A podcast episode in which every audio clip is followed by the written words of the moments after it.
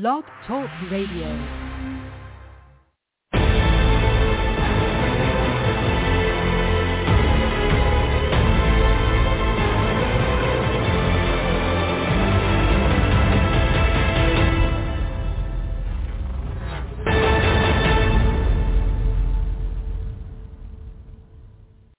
Calling all men, it's now your time for your show with your coach, the Men's Advocate Show with Linda Gross. Relax, be heard, and be understood. It's a show where men can be men. Now here's the coach who has your back, Linda Gross. Welcome everybody to another edition of the Men's Advocate Show. I am energized and ready to tell you about today's show. We're going to be talking to my guest who is a former Army Ranger who on his first mission participated in the largest rescue and recovery operation since the Vietnam War and the recovery of a downed Chinook helicopter and the lone survivor in Afghanistan. He's chronicled this journey in his book, Leave No Man Behind. Please welcome my guest, Dr. Tony Brooks. Welcome, Tony.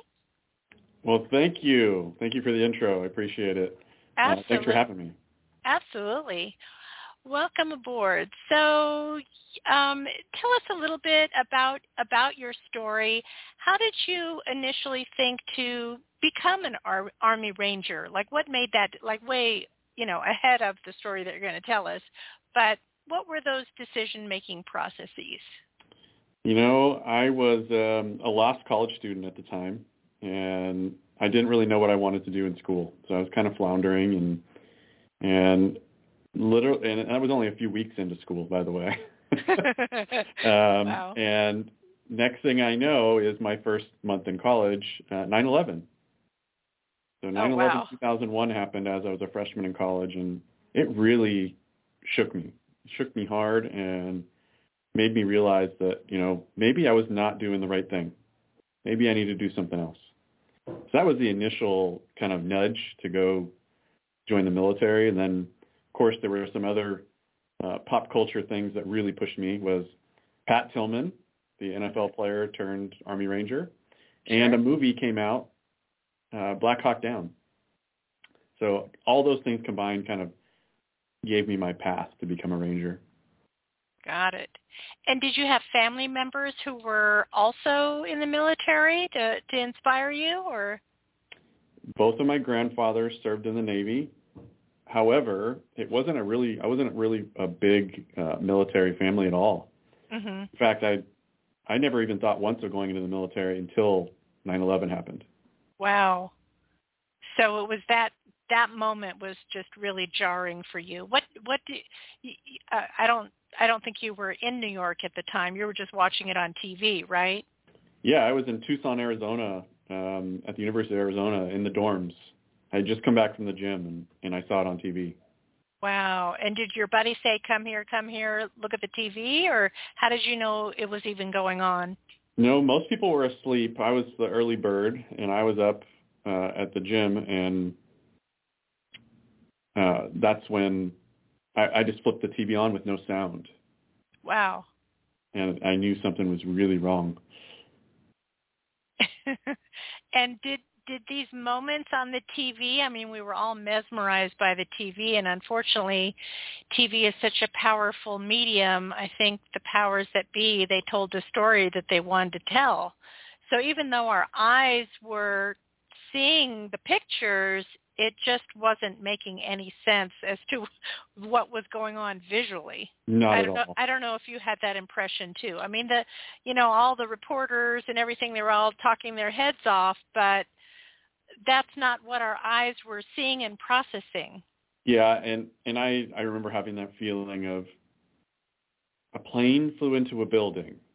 So how that doesn't happen? Like why? I yeah. remember being very confused, and I knew that it wasn't just um, an accident. It clearly wasn't. Yeah. So, but you, I mean, but they, but the story they told us was that it was intentional that the people who were the pilots, you know, dove into these buildings intentionally. And you know, I I don't know the truth at this point. I mean, there's so many stories out there. Um, I I do believe it was intentional, but I don't know that everything else that goes with the story is um, is the truth. Right. Right. All right. So fast forward from that moment, from the 9/11 day um, to the aftermath, and you know how long did it take from there to actually become a ranger? Ranger. Tell us about your training and if there was an education involved, and tell us a little bit about that story. Yeah, so it took me a little bit of time to get to where I wanted to be because um, I wanted a specific uh, enlistment contract into the Army that said I was guaranteed a shot at specific training. And those don't come easy, and this would happen to be a, it's called an Option 40 contract. Mm-hmm. So I kind of waited around until I got one of those, and I ended up shipping out, not, I mean, so I initially had the idea early um, 2002, right after 9/11, Mm-hmm. and I didn't actually ship out until the beginning of 2004. Wow. So it took, you know, quite a bit of time to get exactly where I wanted. And the training's to very get, rigorous. Just to get on the list, or like what? What just was to the get the contract to join the military. Wow. Correct. Okay. Go ahead. Um, so the training's intense. I mean, I go through, I went through infantry training, then airborne school, and then uh, we get a chance to go to Ranger Indoctrination Program. And the acronym is RIP. And I don't think that's an accident at all. Oh I think that was intentional. Um, because basically they put you through a, an indoctrination of we're going to make you all suffer and see who's going to put up Come with out. it. Yeah. wow. and I was pretty determined that that's what I wanted to do. So nothing could have stopped me, um, as awful as it was. And uh, I, at that point, I shipped off to my unit, which was at Fort Lewis, Washington. hmm Um, I got to my unit. There were two wars raging at the time, so you had Iraq and Afghanistan. So I knew I was going to go off to war. hmm And um, the way that the special operations units worked at the time was train for six months and then deploy for four. Train for six months, deploy for four. And they did that from 9/11 up until about a year and a half ago. Wow. And there are some people that went on almost all of those trips. Oof. You can imagine that what we're about to see in our society is not going to be pretty. That's a lot of war. Wow. So that was kind of my build up to my first mission is six months of training. And then I was deploying to Afghanistan in my first deployment. That is craziness. So before your training, you weren't a pilot before, right? You got all this training, you know, d- uh, during after enlistment.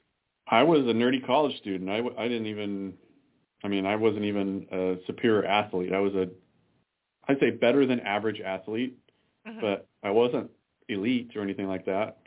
But to become a ranger, you have to, you have to really push your body to limits that you didn't even know you had. Mhm. it's really a mental battle of not quitting and and trusting that your body's not failing um, because there are many times you feel like your body's quitting on you and really it's your mind and what was the importance of the option 40? Why did you want to hold out for that? i'm a very analytical guy and what i found was that if i wanted a shot to become a ranger i better Mhm. get it in writing or else Ah. everything is up to the Hearsay. military Yeah, exactly. So I got it in writing. I got everything in writing that I wanted. wow. Good for you. Good recruitment officer there. Oh no, they tried to get me to go without that. Yeah. Well, smart you. And so, so at this juncture, when you're joining, are you still in college or you left college? You it was like year two of college, right? yeah, so I actually my after my first year, I, that was my compromise with my dad at the time was, Dad, I'll finish my first year of college. That was his his words, not mine. Finish your first year of college, and then if you still want to go, then go. Okay. But don't don't go emotionally now. That's why I didn't join right away. okay. Um, I actually took his advice. Can you believe it? wow. yeah, 19 years old. I actually listened to dad. Wow. And um, but I still wanted to go after a year, so I left college at that time and went home, tried to get that contract, and of course I had to wait. So I ended up actually going back to junior college for, uh, believe one semester before shipping off. Wow, because you had to wait till 2000. You had two years there. You had 2004, right? Yeah, so But you only put in one one semester of education. I did one full year at the University of Arizona. Okay. I actually went back for my fall semester of my second year and lasted about two weeks. And I said, this is not this is not going to happen. yeah, my head's not into it. No, and then I went home and signed that contract not that long after. Wow. By the way, my audience, you are currently listening to the Men's Advocate Show with me, your host, Linda Gross. You can call in on this topic. We're talking to former Army Ranger. Uh, this is uh, Dr. Tony Brooks. Call us at 323-642-1677, 323-642-1677, or you can hit me up on the chat line. Uh, if you're listening live, it's blogtalkradio.com, blogtalkradio.com forward slash DT Linda Gross forward slash DT Linda Gross. We're going to take a quick uh, break here, and when we come back from the break, we'll be joined again by my guest, Dr. Tony Brooks. Catch you right back after the break. Thank you for listening to our show today. I really appreciate it. Please tell your friends and family. There's lots of ways that you can show your love if you happen to like our show today. You can listen, call, subscribe, chat, like our fan page, follow, comment, share, tell a friend, advertise with me, start with my Amazon link, download my app, and buy my book on Amazon. What's the name of the book? Well, it is the science of mastering women, the science of mastering women, the real truth about women that will change your life forever. All right? The science of mastering women, the real truth about women that will change your life forever. Where can you get it? On Amazon. You can download in a few seconds or what most men do is they request Amazon to send you the paperback, which takes about five days or so. But I think what they do is when you do that, you automatically get the ebook, so you get two for the price of one. Might as well just do that while you're waiting around for the five days. You can start in on the ebook. So you actually have both formats right there. So that's what I would do. And if you're an Amazon Prime member, you can download that ebook for free. All right? So make that happen.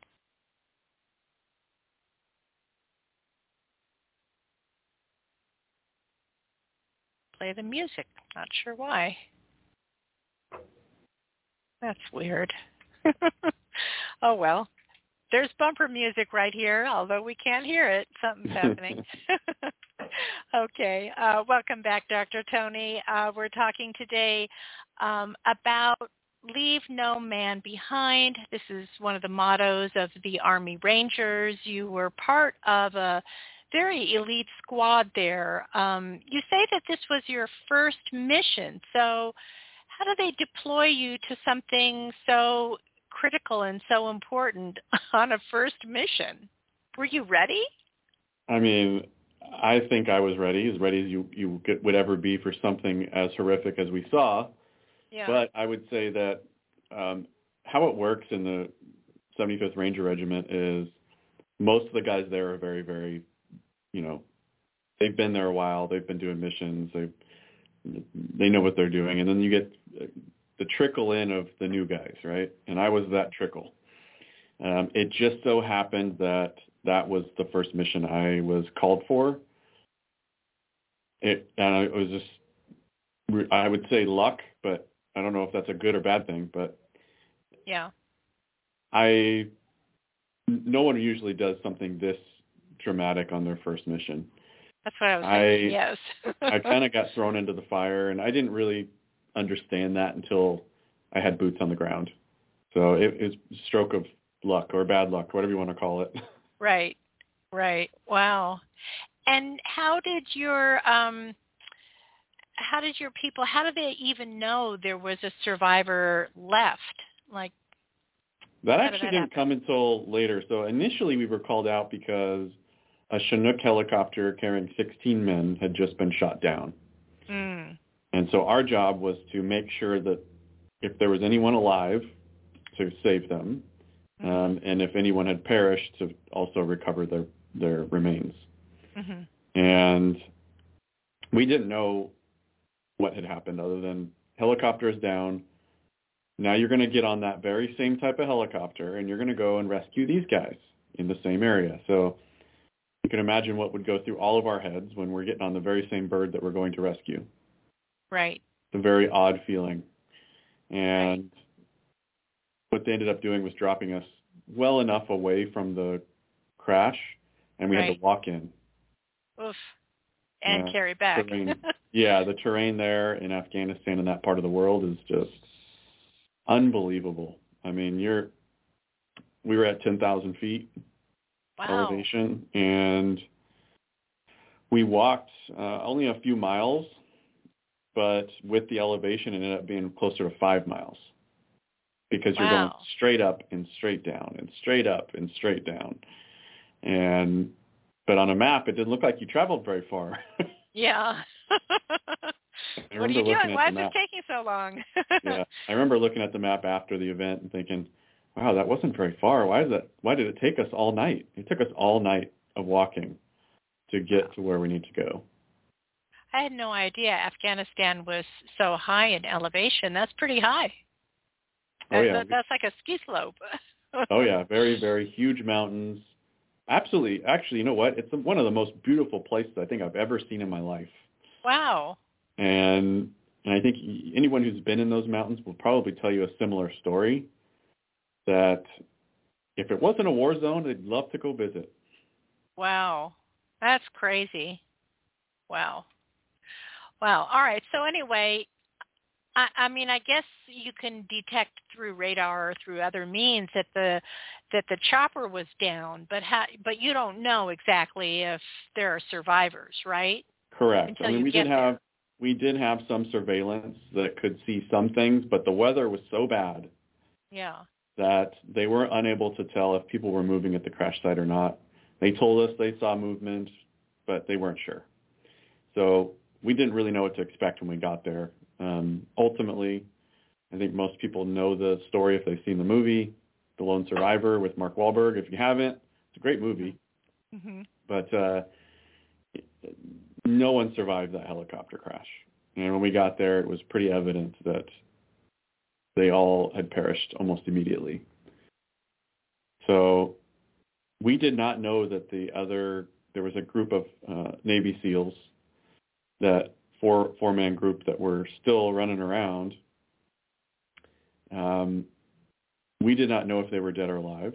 In fact, we didn't even know they weren't in the initial helicopter crash. We didn't find Wow. out until we got there. And then we realized, wait, there's still four guys. Where are they? And that's Wow, all we when- knew.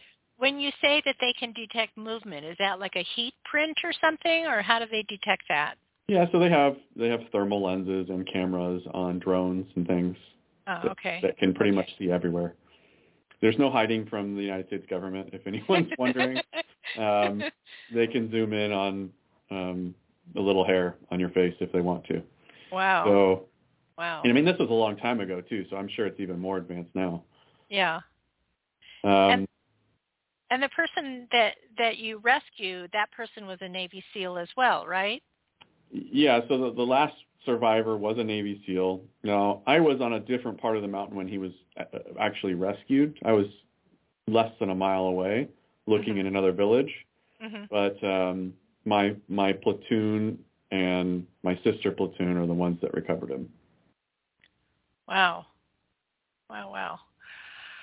So how do you jump into that that terror without just having the adrenaline overcome your system? I'm I'm going through a little bit of an issue myself with PTSD and I'm trying to do it like baby steps to get back on the horse kind of thing and that it's like I don't even have time to talk my mind out of it, that the situation is safe. It's not like the accident from before, from years before, but like that adrenaline rush just like floods your body. I mean, it was like a heroin injection or something. I mean, how do you get past, I don't know if you felt that when you were going, you know, climbing those mountains, but how do you get past the adrenaline dump and just let your mind take over to say, you know, I'm on a mission here? You know, they train us really well on how to overcome adversity and stress. Yeah. And I think my training set me up for success there. But Wow. ultimately, you, especially young men, the testosterone levels, and I mean, you could probably go into great detail about this, but Yeah. um, I think it becomes more of an, you get addicted to that rush. Uh-huh. And with our training and our egos, which were No very problem, big huh? at the time, um, I would say that you kind of just brush everything off to the side. At the time, it was it was not about us. It was not about any individual. It was about getting the job done. Like we were going to get the job done no matter what. And it takes over just like any job, but just add adrenaline. um, it's a really, really interesting. Like I'm, I'm sure you, like I said, you studied this stuff. So yeah. the, the human brain has ways of coping in crazy, stressful situations, and they really, the military does a good job of training us for those. Would you say that you sort of like desensitize the adrenaline dump to where you could think a little more clear-headedly, that it wasn't just a physical reaction? Hundred percent. Wow. Yeah, it's That's completely cool. you're completely desensitized to it. Um, in fact, you crave it. You crave Wow. that adrenaline. If you've been to combat, all those guys do. They can't wait for that Wow. next rush. And it's a very odd thing because that's what causes PTSD later is now your brain's still craving that and it'll find ways to get it. Wow. Crazy. Crazy. Yeah, the brain works in very mysterious ways. It's like I had a a stressful, you know, it was a little bit stressful, not a lot stressful incident that happened uh last summer and it it made me paralyzed to where I couldn't drive anymore. I would just get anxiety. I would just for sure I would think that the semi truck is going to roll over on me and crush me. Even on streets that don't have a semi truck, I would think this. I don't even know where I got this idea from. And so it harkened back to a car. It turned out, and ther- I'm like recently going to therapy over this because I want to get back to driving. Um, so anyway, it harkened back to a car, a nasty car accident I had from seven years ago. Like it's crazy. It's like like nothing showed up from the car accident in all these seven years until the stressful work it was a work situation the stressful work situation happened and then boom that trigger just went right off I have So- a similar story to you. okay So i'd So love that, to hear this event that I'm talking about right now, Operation Red Wings, I never really processed it. I kind of I went to war Yeah. again after. I went to the Battle of Ramadi right after.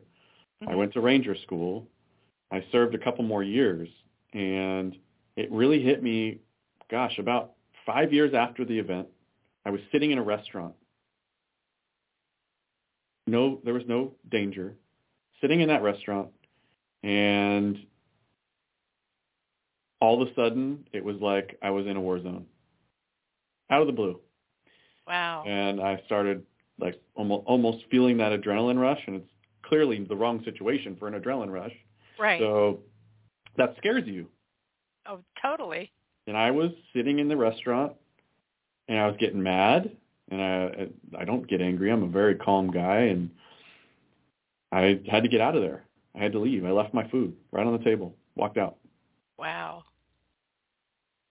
So similar situation, right? yeah Stressful event, and then later, was it wait was it stressful in the restaurant did Not at something all. happen not Not- at all so just yours was like totally out of the blue correct. wow and the and the head and the body just kicked in and said, "Here we go, we're dumping on you." Yeah, Wow. it was. It was. Um, you don't really know. I mean, I'm guessing this is kind of similar to what drug addicts go through, with Right. uh, with dopamine and adrenaline and all that. But yeah, it was. Um, it was scary. I had no. I was losing control of my body, and I didn't know why. Yes, that's exactly what I felt. Yes. And so once you left the restaurant, did it recur or was it ongoing or or that was it was just a one-time event? Um, it wasn't a one-time event, but it it um, that was the worst. That was the one I remember the most. Mhm. Um, there were others, and I, again, therapy, and I mean, writing my book was very therapeutic. Mhm. Um, there's lots of things that I've done over the years that kind of processed that event into what it really was. It was a Mm. traumatic event, and no human should ever have to go through it. That's the bottom line, and I and I did. So now I need to learn from it and teach people, and, and use it as a teaching tool. That's what I've been trying to do. Right. So what I'm going through now is 30 days of systematic uh, desensitization, as they call it. So he's he, and I've thought many, many times, let me just drive to the corner. Let me just, and I haven't had the guts to do it, and I'm glad I didn't do it. So now I'm glad that I'm doing it with a therapist, somebody that like knows the next question and knows the next step and has been through, you know, hundreds if not thousands of anxiety patients, whatever. So I pulled out of the garage, turned the car on, no problem, backed out of the driveway, no problem, went almost all the way to the corner, like 90% to the corner, two houses away from the corner. And that adrenaline dump was on a scale of 1 to 10, it was a 9. It was as if someone said, okay, jump off the cliff. And you're like, well, wait a minute. Are you going to give me a parachute? And the person goes, no, just jump off the cliff. I mean, it was a 9. I was like drenched in adrenaline. And so I turned around and I turned around. I was on the opposite side of my street now, and I'm like, wait a minute, let me see if I can do other things. So I, I decided to parallel park across the street from me, not a problem. I decided to pull back into the garage, not a problem. So it went from a nine to a zero in in just that quickly. And then the next day, day number two, I could only go to next door. Then the adrenaline went to a four on day two. And then on day three, I got all the way to the corner and I'm like, wow, it's not dumping. so I decided to turn the corner, went halfway uh, down that second block and then made a U-turn. I didn't want to test it too much. Made a U-turn, came back, and that day three was like nothing. But he's like, don't jump on the freeway yet. We got like 30 days of this. So he says, just baby steps, baby steps. You know, tomorrow it could be a nine again. So it's just a matter of telling your body this is perceived danger, not real danger, you know, and you're just doing a flashback to a traumatic moment that you just need to break it down and reiterate it, rename it. You know, you're the same person, you have the same memory, you have the same vision, but just take these little baby steps to rename what what went on.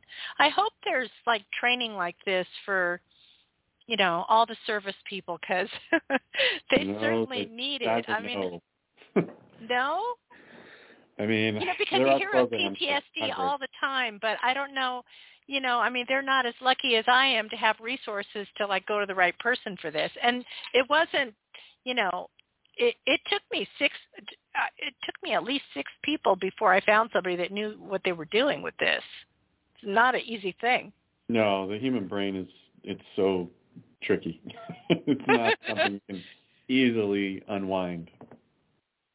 So you're saying the training to go on the mission was pretty strong, but the training to undo it, like after you've come back, um, I don't Didn't know. I just I, I just keep hearing all these negative stories that you know they become drunk addicts or they're you know disconnected or they never want to talk about the war they never want to talk about what happened because that might trigger something rather than going through the therapy similar to what I'm going through and systematically like breaking all that down and renaming it.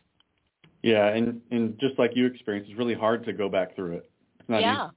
So you can't just you can't wing it. No. You need professionals. You need something systematic, and we just don't really have it for veterans. We have That's the VA, really sad. behemoth, and we don't. It's not great.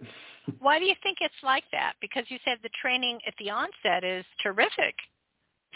Um, I don't know the answer to that question, but I would say that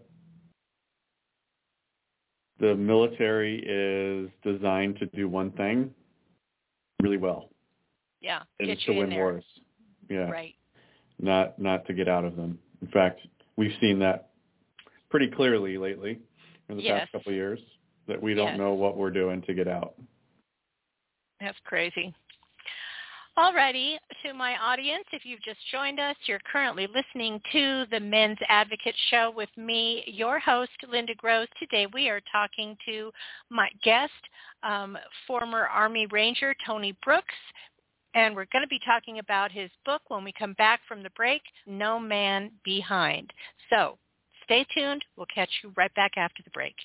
Hey guys, do you have a nagging problem that you just can't get a handle on? Now you can talk to an expert coach right in the privacy of your own home. Meet in person, over the phone, or with a free Skype call anywhere in the world. Linda is here to make it easy for you. Linda Gross has done years of academic research combined with interviewing over 20,000 men. Linda's expert advice gets you through tackling relationship issues, business goals, conflict resolution, and removing lifetime roadblocks that have kept you back. Usually handled in four sessions or less. Realize the benefits now. Go to the Men's Advocate page slash coaching and you'll be on your way. That's themensadvocate.com slash coaching.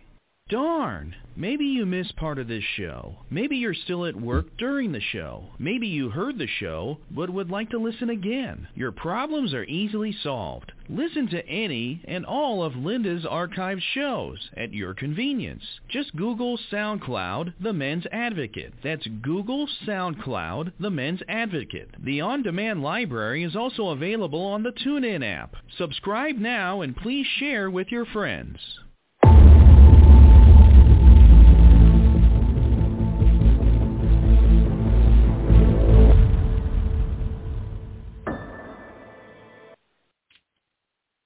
There we go. Welcome back, everybody. You're currently listening to the Men's Advocate Show with me, your host, Linda Gross. We are talking today to my guest, Dr. Tony Brooks. Uh, we're going to be talking a little bit about his book in, in a couple of minutes. He, Tony is a dad, a husband, an author, and a chiropractor in Texas, in Conroe, Texas. And the name of his uh, chiropractic uh, business is called Freedom Chiropractic. Freedom Chiropractic. Um, and you can uh, check out his book and his website. Uh, you can go right to the link right here on Blog Talk uh, Radio and also on all my media.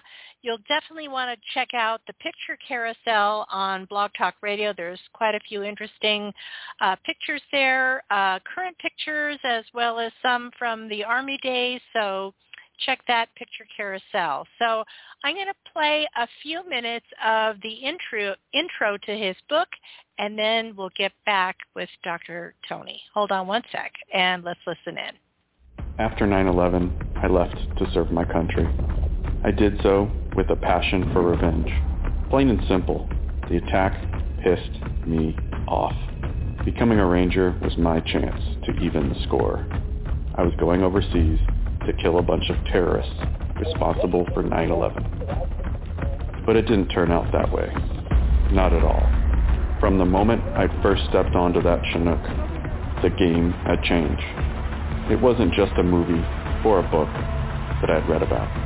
It was now. I was the story. Each move, each emotion, and each thought mattered. If you had told me I would be recovering the remains of 16 special operators on the side of a mountain and survive the kind of heat, cold, and rain that we did, I'd have scoffed. Maybe even laughed. I was a kid who 24 months earlier had been partying and skipping college classes.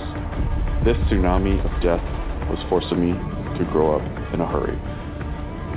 This was not what I thought it was going to be on my first mission as a ranger. But what mattered was protecting our country, going home with my brothers, and bringing home heroes to their families. Enter Operation Red Wings 2.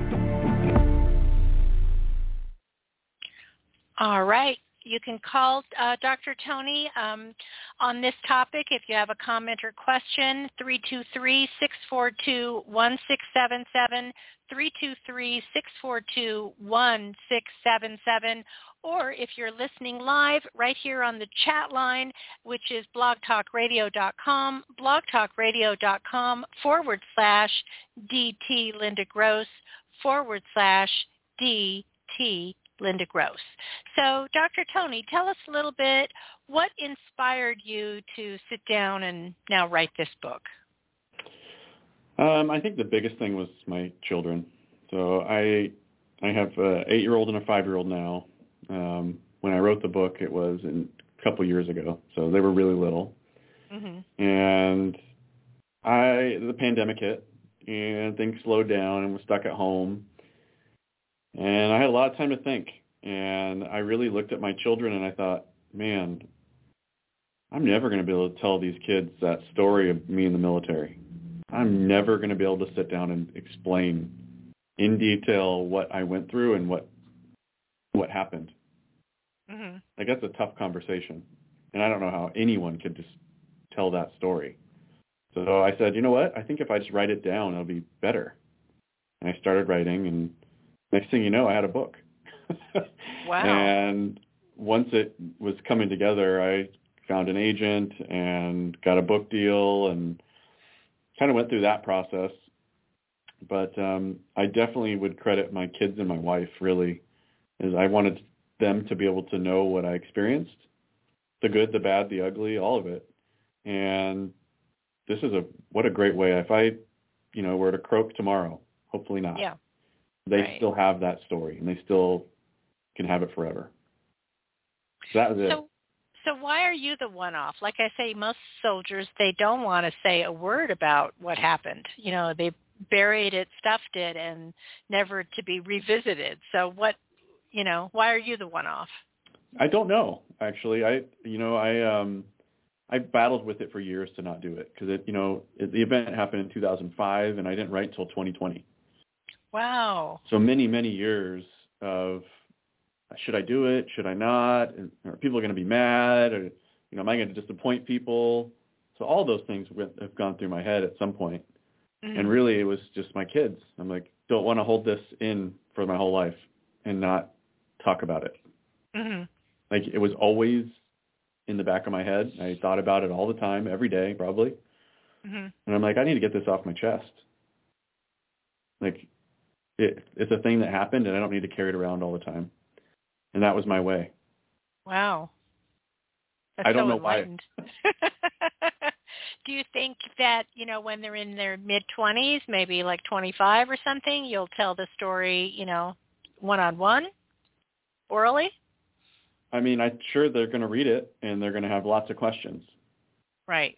Much easier to answer direct questions than to tell the story from front, beginning to end, with right. all the detail that I was able to put in the book. Right.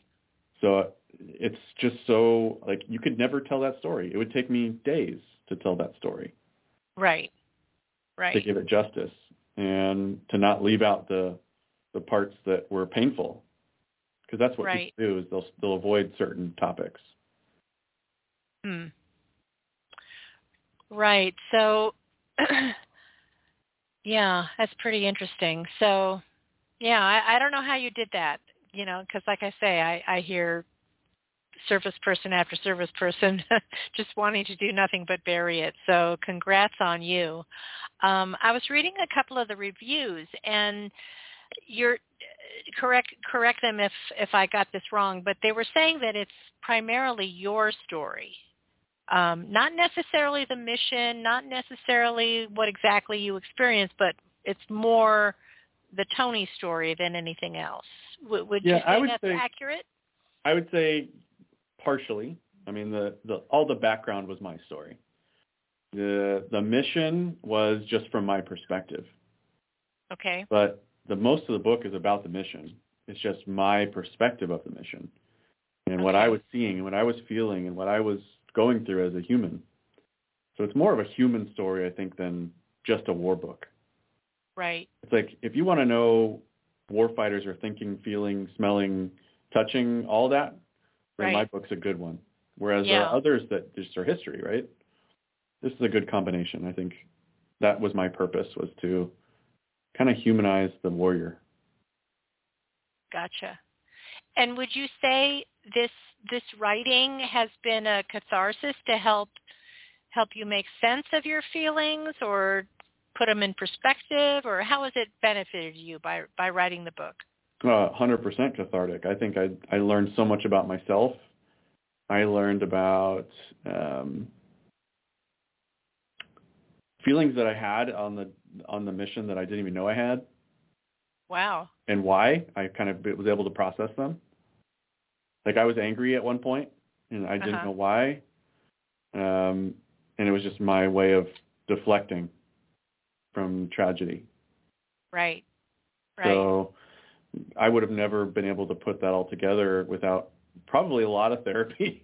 and, and but this writing really helped bring it all out. And I'm a, you know, I'm, I'm, I'm a doctor, so this stuff, I'm a nerd like that. So I like to study the human brain and, and how it works. And it really helped me kind of process through my own issues, I guess. and do you feel that the mission mission now is on the shelf that's like a closed chapter like you've said and done and witnessed and you've done everything that you're supposed to do and it's it's on the shelf it's a you know closed chapter or do you feel that there are remnants still there that you need to deal with I think most of the the processing of it is done. Like I I am at peace with it at this point, but I definitely think about it a lot. mhm It's very important um, to to where I am in life.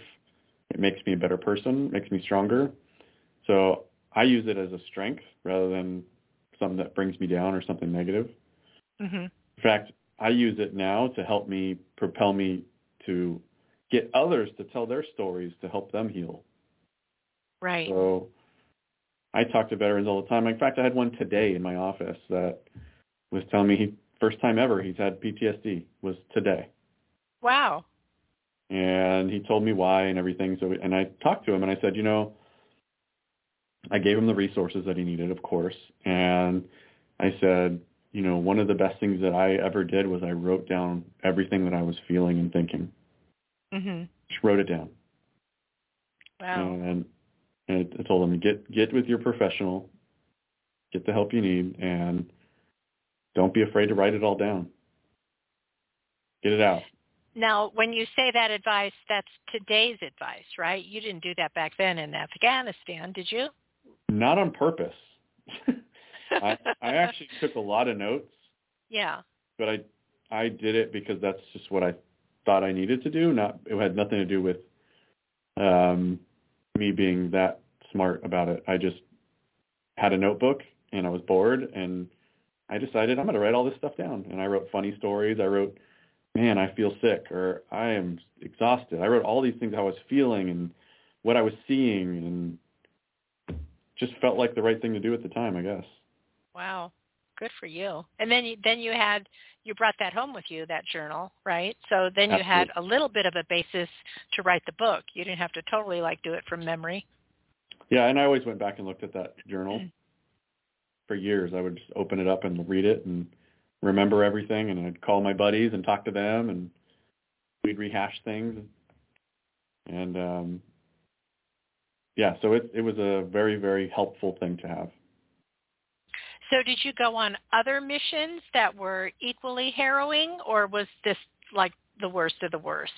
Oh, that was definitely the worst for sure. Um, but my next deployment was to the Battle of Ramadi, and that was probably one of the, if not the deadliest battle in the entire Iraq War. Mm-hmm. Um, so, you know, I went on plenty of other things that were not great. Let's put it that way. Right. More more of the real combat than compared to this, you know, tragic event that I was a part of. That I mean, it wasn't a lot of combat for me. Right. I just got I had to pick up the pieces, but I did experience combat, like direct combat later. Mm, gotcha. So tell us a little bit about your book. Which one is your favorite chapter and why?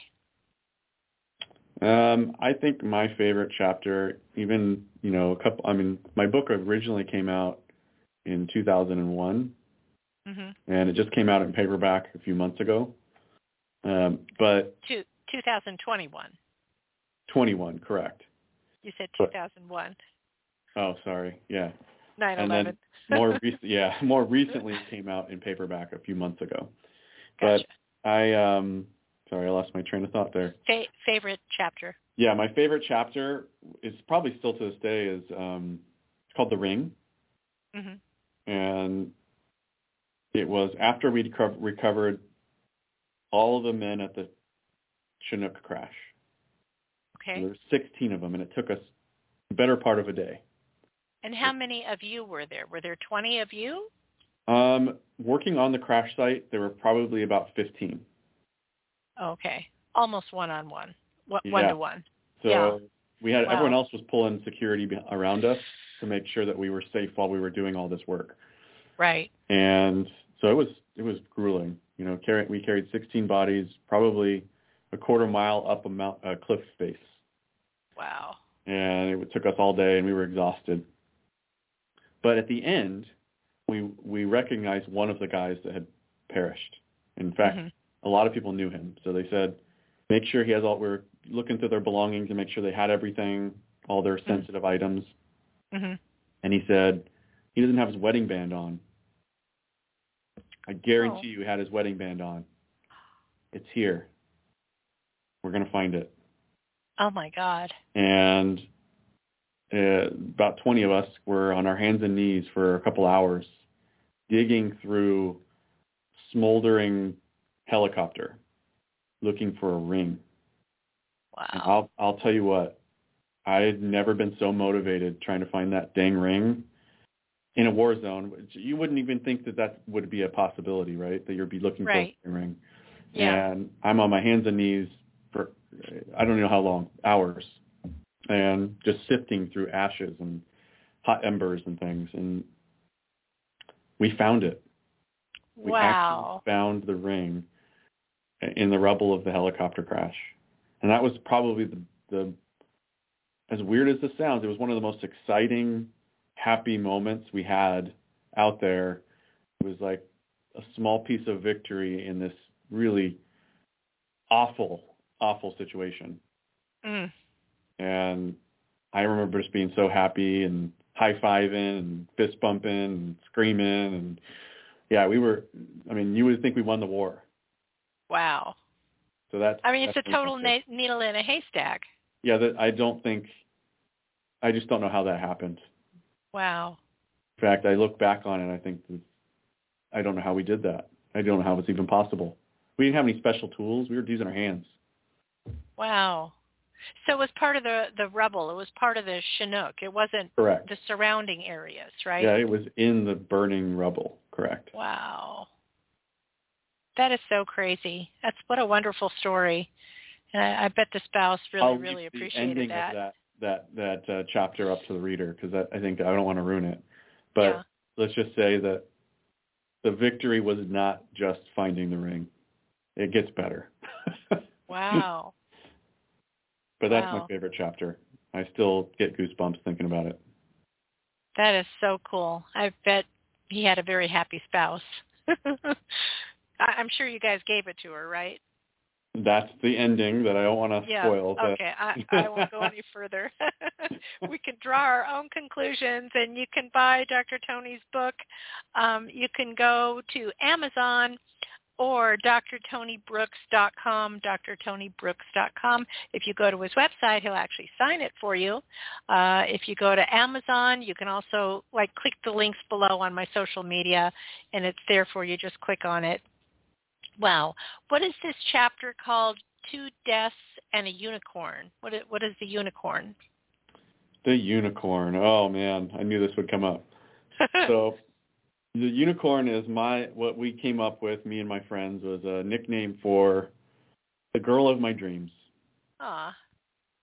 Uh, and this is kind of funny thinking back on it. Is you know I was in the military, so what we did on the weekends was we'd go into downtown Seattle, and we would go to every bar. Okay. That's what we would do every weekend. Why not? And of course, because you got to drown the adrenaline with alcohol, because that's the logical thing, right? yeah. Um, that's what we did at the time, and we would go to this one bar, and it was called Cowgirls Inc., and it was in Seattle, and it was like a Coyote Ugly themed bar. Uh huh.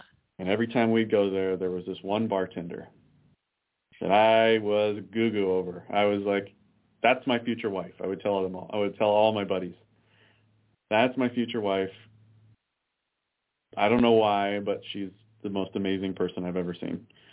And I would order all my drinks only from her. I would, I would constantly, constantly ask her out on dates. Oh. I, and I, I was brave. I was a brave soul.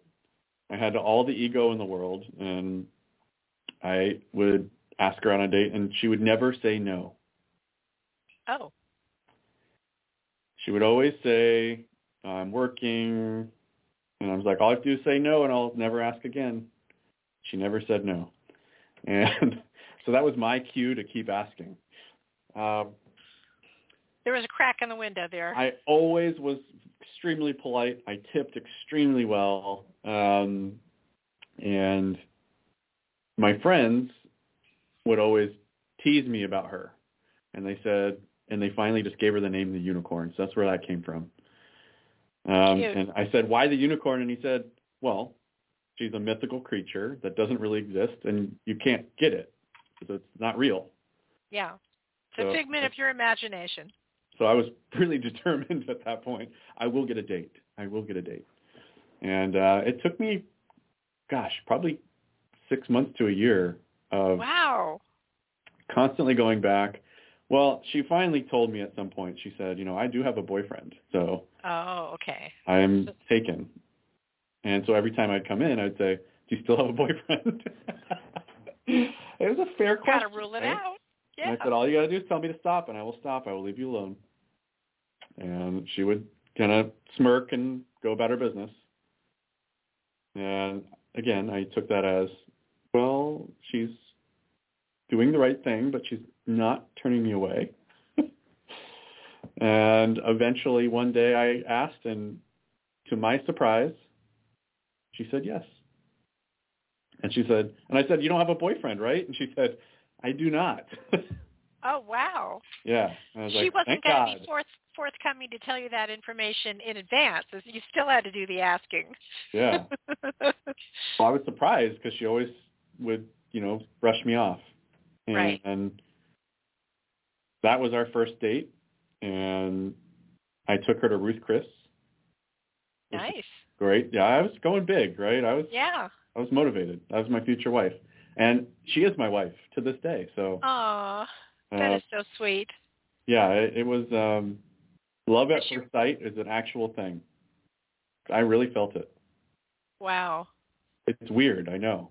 The butterflies and the whole thing. You felt felt the physical. All of it. Wow.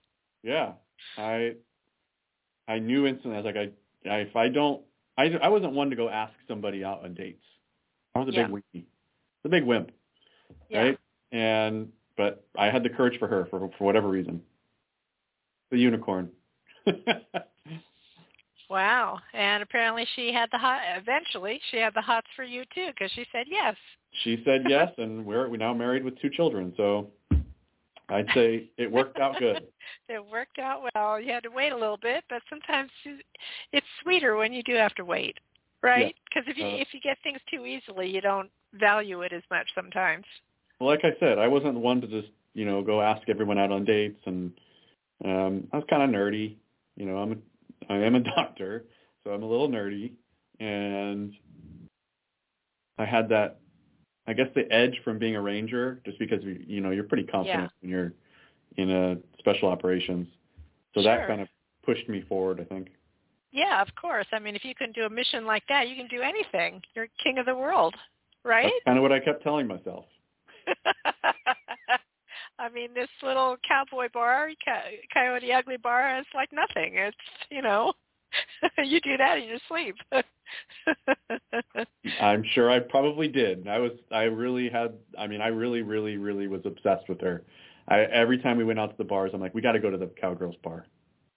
That's great. yeah. And if she didn't have a shift that night, would you walk out or you'd you'd oh, stay? Oh yeah, I, if she was you know. in there, I'd leave immediately. Oh yeah. Oh, that's funny. All right, Dr. Tony. Um, we're just going to close out the show now. If you have any uh, final comments, um, oh, maybe one last thought is how you apply what you've your takeaway, what you've learned in Afghanistan to your practice, to your chiropractic. This Is there a connection there? If so, please tell us that. Oh, so much. I I think every single patient that comes into my office has a story. Right? Wow. Okay. And it's not it's not just about their pain or their back or whatever I'm there to fix. Right. There's always more to the story. So as Right. a doctor, I and someone who's gone through all this crazy stuff, I know that people are, you know, not necessarily hiding things, but as a doctor, I need to dig because I need to figure out what got them to this point and how do I help them. Right. So I use it all the time. I learned and sometimes they don't know. Sometimes they they might have maybe there's ten dots, but they've only connected six out of the ten dots, and they don't know the full scope of what they're going through or why this pain is there or when did it start and why did it start and et cetera, et cetera. Right? I mean, do you dig to figure out oh, the, Oh, the yeah, missing we- dots? we find stuff. I mean, I had a guy who swore to me that he'd never had hit his head or never had a fall. Oh, We went through all of his stuff. I looked at his X-rays. I'm like, you, you've got to have some trauma here. There's a bunch of trauma on your neck. And he's like, nothing, nothing, nothing. Well, he left that day, and I did my exam, and I was going to have him come back, and we were going to talk some more before I started treating him. yeah. And he said, you know, I realized that when I was a kid, I actually fell out of a tree right on my head. And I never got any treatment for it. I was scared to tell my parents. Wow. He had injuries from when he was a child that showed up middle adulthood, wow. but he forgot all about it. He completely forgot it. because he was too scared to tell the parents. You got it. So he wiped that memory out. Wow. So bringing that up obviously is not going to heal his pain, but it helped us. Yes, there is trauma. I don't have to worry about like some crazy disease process that's going on here. There Right. was trauma. Right. Hmm. Very nice. All right. Well, any uh, closing uh, last sentences before we close down the show? Yeah, I just I want to say that my book is um, yes, it's a war story and it's a human war story, but I want people to when they go to pick it up to realize that you can do hard things too. Like I had never had any business being an army ranger or being on that mission, but yet I got through it and I thrived. So anyone who's about to read that book know that yeah, you you may not be an army ranger, but there's something in your life that's going to come up eventually that you're going to have to perform. And you you can do hard things. So I want everyone to know that you can do hard things. And for those who are listening who are going through trauma or PTSD or any sort of anxiety related issue, contact me and, and contact Dr. Uh, Tony Brooks here dot com um, because we have solutions for you. You don't have to go through this by yourself. You really don't. I mean, we think we do, but really, it's better. it's better to go with someone who is an expert at what they're doing. So, yeah, reach out to me.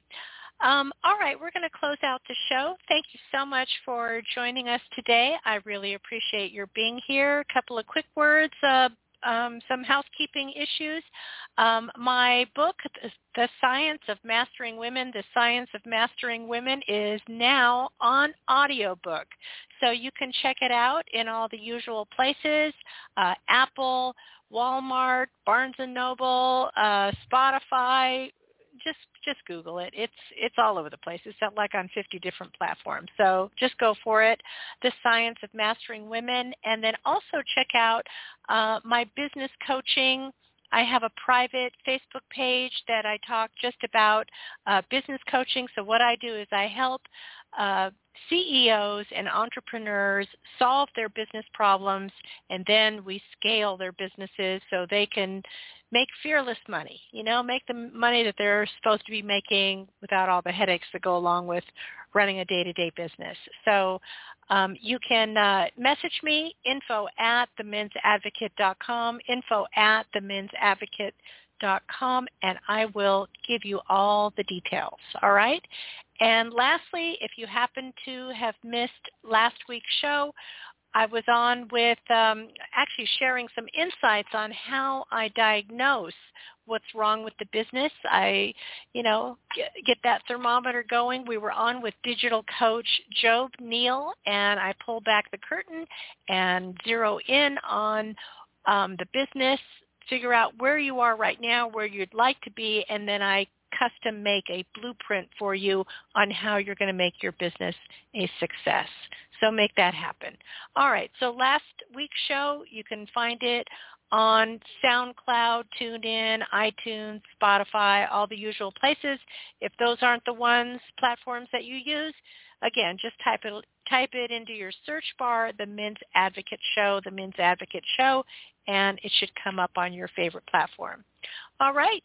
Thank you again, Dr. Tony, and we'll see you next time, okay? Thank you very much. All right. Here we go.